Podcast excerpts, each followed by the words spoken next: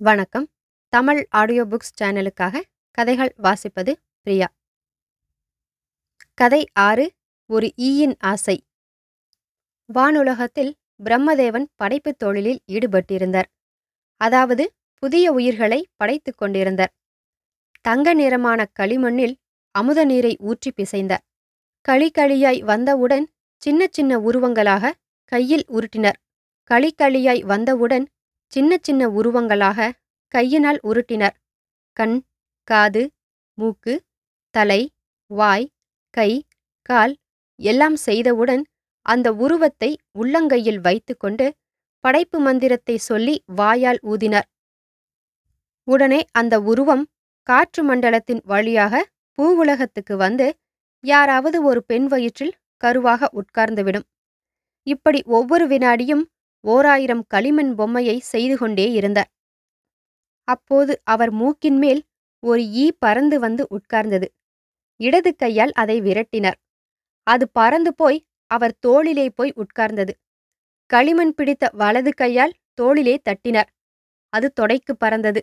மிக கவனமாக கையால் பிடித்து முகத்துக்கு நேரே கொண்டு வந்து ஏ சின்ன ஈயே ஏன் என்னை வேலை செய்ய விடாமல் தொந்தரவு செய்கிறாய்? என்று கேட்டார். கடவுளே எனக்கு ஒரு வரம் வேண்டும் என்று கேட்டது ஈ. என்ன வேண்டும் சொல் எனக்கு நிறைய வேலை இருக்கிறது. இன்று பொழுது சாய்வதற்குள் இரண்டு கோடி உயிர்களை படைத்தாக வேண்டும் என்று பரபரப்பாய் பேசினார் பிரம்மா. தேவா பல உயிர்களுக்கு நீங்கள் வாழ் வைத்து படைத்திருக்கிறீர்கள். ஈக்களாகிய எங்களுக்கு மட்டும் வாழ் இல்லை. எங்களுக்கு ஓர் அழகான வாள் மட்டும் கொடுத்து விடுங்கள். நான் போய்விடுகிறேன் என்றது ஈ. சின்னஞ்சிறிய கால்களை வைத்துக்கொண்டே உலகில் பெரிய பெரிய நோய்களை பரப்புகிறாய் நீ. வாளும் சேர்ந்துவிட்டால் கேட்கவே வேண்டாம். நான் படைக்கிற உயிர்கள் எல்லாம் வேக வேகமாக மறைந்து போய்விடும் என்று வருத்தப்பட்டார் பிரம்மா. கடவுளே நீங்கள் கொடுக்கும் வாளை நான் பத்திரமாக மேற்புறம் தூக்கி வைத்துக் கொள்கிறேன். தயவு செய்து எனக்கு வாள் கொடுங்கள் என்று கேட்டது ஈ. எழுபது லட்சம் ஆண்டுகளுக்கு முன்னால் உன் இனத்தை படைக்கத் தொடங்கும் பொழுதே உன் பாட்டாதி பாட்டன் கேட்டிருக்க வேண்டும். இப்போது இடைக்காலத்தில் நீ கேட்டால் எப்படி சேர்க்க முடியும்? என்னால் முடியாது போ என்று விரட்டினார் பிரம்மா.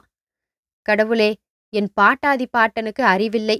வாழ் உள்ள விலங்குகள் எல்லாம் என்ன அழகாய் இருக்கின்றன. அதுபோல ஈக்கலாகிய நாங்களும் அழகாக இருக்க விரும்புகிறோம். தயவு செய்யுங்கள் கடவுளே எங்களுக்கு வாழ் கொடுங்கள் என்று ரீங்காரமிட்டு கொண்டே பிரம்மதேவனை சுற்றி வந்து மீண்டும் அவரது உள்ளங்கையில் வந்து உட்கார்ந்தது. ஈயே தொந்தரவு செய்யாமல் போய்விடு. இடைநடுவில் எந்த மாற்றமும் செய்ய முடியாது. ஒரு முறை படைத்தது படைத்ததுதான் என்றார் பிரம்மா. கடவுளே நீங்கள் பொய் சொல்லலாமா? கோடி ஆண்டுகளுக்கு முன்னால் குரங்குகளை படைக்கும்போது வாள் இல்லாமல்தான் படைத்தீர்கள். லட்சம் ஆண்டுகளுக்கு முன்னால்தான் குரங்குகளுக்கு வாள் கொடுத்தீர்கள். அதுபோல ஈக்களுக்கு கொடுத்தால் என்ன குறைந்தா போய்விடுவீர்கள்? என்று கேட்டது ஈ. இந்த செய்தி உனக்கு எப்படி தெரியும்? நீ பிறந்து ஐந்து நாள் கூட ஆகவில்லை. உனக்கு எப்படி இந்த பழைய செய்தியெல்லாம் தெரிய வந்தது? என்று வியப்புடன் கேட்டார் பிரம்மா.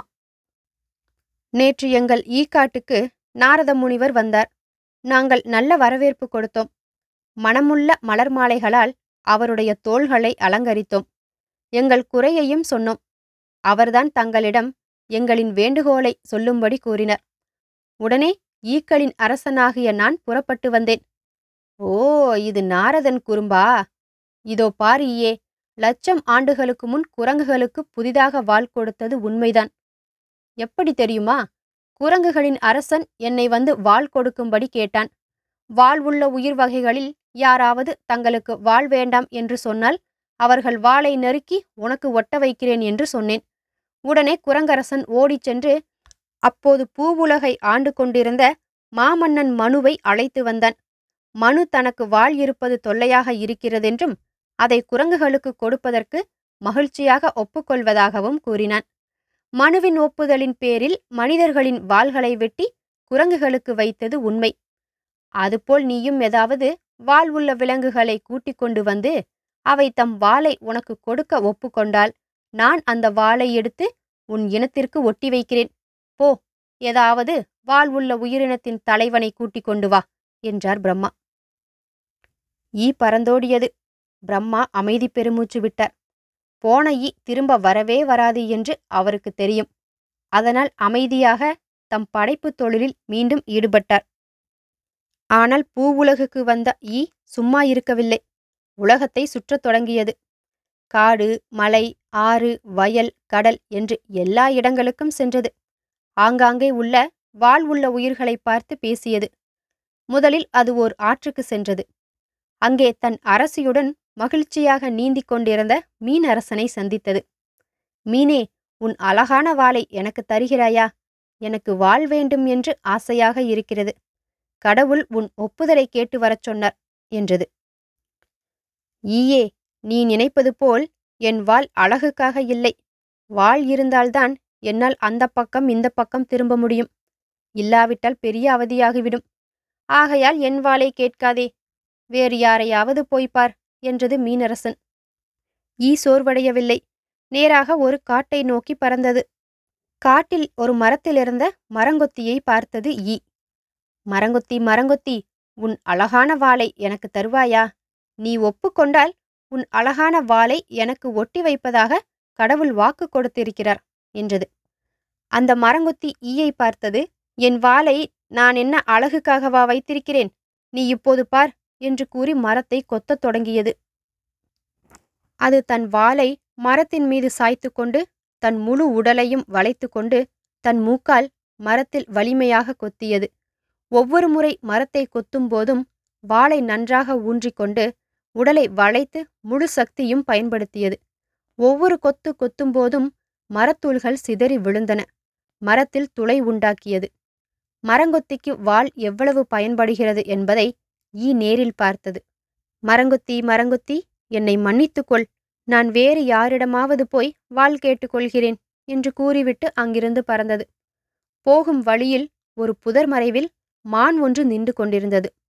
அதன் சிறிய வாளை பார்த்ததும் ஈ அந்த மானை நோக்கிச் சென்றது. மானே மானே உன் அழகான சின்ன வாளை எனக்கு தருகிறாயா? நீ தர ஒப்புக்கொண்டால் கடவுள் அதை தருவதாக சொல்லியிருக்கிறார். என்ன சொல்கிறாய்? என்று அன்போடு கேட்டது. என் வாளை கொடுத்துவிட்டு நான் என்ன செய்வேன்?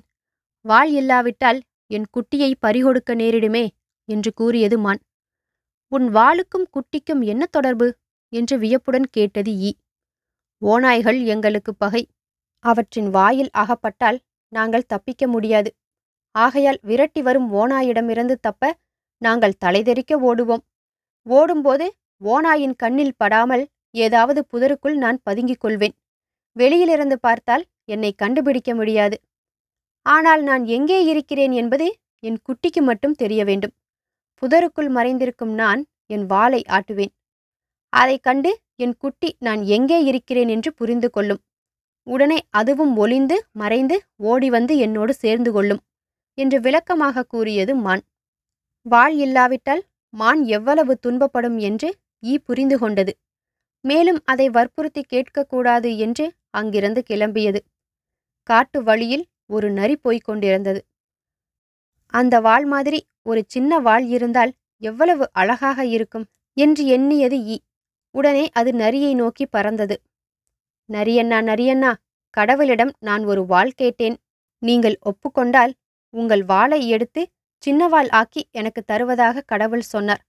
உங்கள் வாளை தந்து உதவுங்கள் அண்ணா. வாள் இல்லாமலே நீங்கள் அழகாக இருக்கிறீர்கள். உங்கள் அழகான வாளை எனக்கு தந்து உதவி செய்யுங்கள் அண்ணா என்று கேட்டது ஈ. நரி அதை உற்று நோக்கியது. நான் வாளை அழகுக்காக வைத்துக் கொள்ளவில்லை. வாள் இல்லாவிட்டால் எனக்கு சாவுதான் மிஞ்சும். போ போ பேசாமல் போ என்று விரட்டியது நரி. அது எப்படி அண்ணா? வாள் எப்படி உங்கள் உயிரை காப்பாற்றுகிறது? என்று கேட்டது ஈ வேட்டை நாய்கள் எங்களை துரத்துகிற போது நாங்கள் வேகமாக ஓடுவோம். நாங்கள் எந்த பக்கமாக ஓடுகிறோமோ அதற்கு வேறு பக்கமாக எங்கள் வாளை திருப்பி வைத்துக் கொள்வோம். வாள் திரும்பியுள்ள பக்கத்தை பார்த்து நாய்கள் எங்களை பின்பற்றி வருவதாக எண்ணிக்கொண்டு வேறு திசையில் விரட்டி கொண்டு ஓடும். நாங்கள் தப்பித்துக் கொள்வோம். வாள் இல்லாவிட்டால் வேட்டை நாய்கள் நேராக வந்து எங்களை கவ்வி பிடித்து தின்றுவிடும். நரியிடம் வாள் கிடைக்காது என்று தெரிந்து கொண்டது ஈ. அதற்கு கோபம் கோபமாக வந்தது. பிரம்மா வேண்டுமென்றே தன்னை அலைய வைத்திருக்கிறார் என்று தோன்றியது. யாரும் வாளை தர ஒப்புக்கொள்ள மாட்டார்கள் என்று தெரிந்தே தன்னை விரட்டி அடித்திருக்கிறார். அவரை சும்மா விடக்கூடாது என்று நினைத்தது ஈ. நேராக பறந்து சென்று பிரம்மாவின் மூக்கின் மேல் உட்கார்ந்தது. மூக்கை தட்டியவுடன் பறந்து சென்று நெற்றியில் உட்கார்ந்தது. அவர் நெற்றியில் கை வைத்தபோது அது பறந்து போய் முதுகில் உட்கார்ந்தது. முதுகு பக்கம் கையை கொண்டு சென்றபோது தலையில் உட்கார்ந்தது. விரட்டி விரட்டி அழுத்து போன பிரம்மா என்ன இது தொல்லையாக இருக்கிறது? இந்த இடத்தை விட்டு போகிறாயா இல்லையா? என்று கேட்டார். எனக்கு வாள் வேண்டும். வாள் தருகிற வரையில் சும்மா இருக்க மாட்டேன். கடவுளே என்னை எங்கெங்கோ சுற்ற வைத்தீர்கள். யார் யாரையோ கெஞ்ச வைத்தீர்கள். நானும் சுற்றாத இடமில்லை பார்க்காத உயிரினங்கள் இல்லை. எல்லா விலங்குகளுக்கும் வாள் தேவையாம். யாரும் தங்கள் வாளை இழக்க விரும்பவில்லை. அப்படி பயனுள்ள வாளை எனக்கும் தர வேண்டும். வாள் தருகிற வரையில் உங்களை சுற்றி சுற்றி வருவேன். வாள் இல்லாமல் உலகத்திற்கு திரும்பி போக மாட்டேன் என்று சாதித்தது ஈ. பிரம்மா மலைத்து போனார். இந்த ஈயிடமிருந்து எப்படி தப்புவது என்று சிந்தித்தார். அப்போது அவர் பார்வை கீழ்நோக்கி திரும்பியது. கீழே பூவுலகில் ஒரு மலையடிவாரத்தில் ஒரு பசுமாடு மேய்ந்து கொண்டிருந்தது. உடனே பிரம்மாவிற்கு ஒரு எண்ணம் பளிச்சிட்டது. ஏ ஈயே எல்லோரிடமும் கேட்டாய்? பசுவிடம் கேட்டாயா? என்று கேட்டார். இல்லை என்றது ஈ. பார்த்தாயா யார் கொடுக்கக்கூடியவர்களோ அவர்களை விட்டுவிட்டு யார் யாரிடமோ கேட்டுக்கொண்டு வந்திருக்கிறாய். இப்போது நீ நேரே பசுவிடம் போ. அதன் வாளை கொடுக்க முடியுமா என்று கேட்டுக்கொண்டு வா என்றார் பிரம்மா. ஈ சொன்னது கடவுளே இப்போதே நேரே போகிறேன். பசுவிடம் கேட்கிறேன். அது கொடுக்க ஒப்புக்கொண்டால் சரி. இல்லாவிட்டாலும் நான் திரும்பி வருவேன். எனக்கு வால் கொடுக்கும் வரையில் உங்களை வேலை பார்க்க விடமாட்டேன். இப்படி சொல்லிவிட்டு நேரே பூவுலகிற்கு தாவி பறந்து வந்தது. இங்கே மலையாடிவாரத்தில் பச்சை பசேல் என்று வளர்ந்திருந்த புல்லை ஒரு பசு அமைதியாக மேய்ந்து கொண்டிருந்தது. அதன் முதுகில் வந்து உட்கார்ந்தது ஈ. பசுவே பசுவே உன் வாளை எனக்கு தருவாயா? என்று கேட்டது. பசு காதில் விழாதது போல் புல்லை கடித்துக் கொண்டிருந்தது. பேசு பசுவே என்னை கடவுள் அனுப்பி வைத்தார். நீ ஒப்புக்கொண்டால் உன் வாளை எனக்கு ஒட்டி தருவதாக கூறியிருக்கிறார். தயவு செய்து உன் வாளை எனக்கு தா. நானும் என் பரம்பரையும் உனக்கு என்றும் நன்றி உள்ளவர்களாக இருப்போம் பசு பதில் கூறவில்லை. தன் வாளை தூக்கி முதுகில் உட்கார்ந்திருந்த ஈயின் மேல் ஒரு போடு போட்டது. அவ்வளவுதான். அடிபட்ட ஈ பொத்தென்று சுருண்டு தரையில் விழுந்தது. வழி தாங்க முடியாமல் துடித்தது. பிரம்மா கீழே குனிந்து பார்த்தார் உனக்கு வேண்டியது இப்போது கிடைத்துவிட்டது.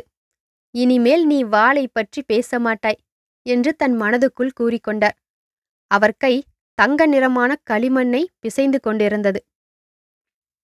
இந்த கதை உங்களுக்கெல்லாம் பிடிச்சிருக்குன்னு நம்புறேன். இதே மாதிரி கதைகளின் தொடர்ச்சியை தொடர்ந்து கேட்க தமிழ் ஆடியோ புக்ஸ் சேனலை மறக்காமல் சப்ஸ்கிரைப் பண்ணுங்கள் உங்கள் ஃப்ரெண்ட்ஸோட ஷேர் பண்ணுங்கள் மீண்டும் அடுத்த கதையில் சந்திக்கிறேன். நன்றி.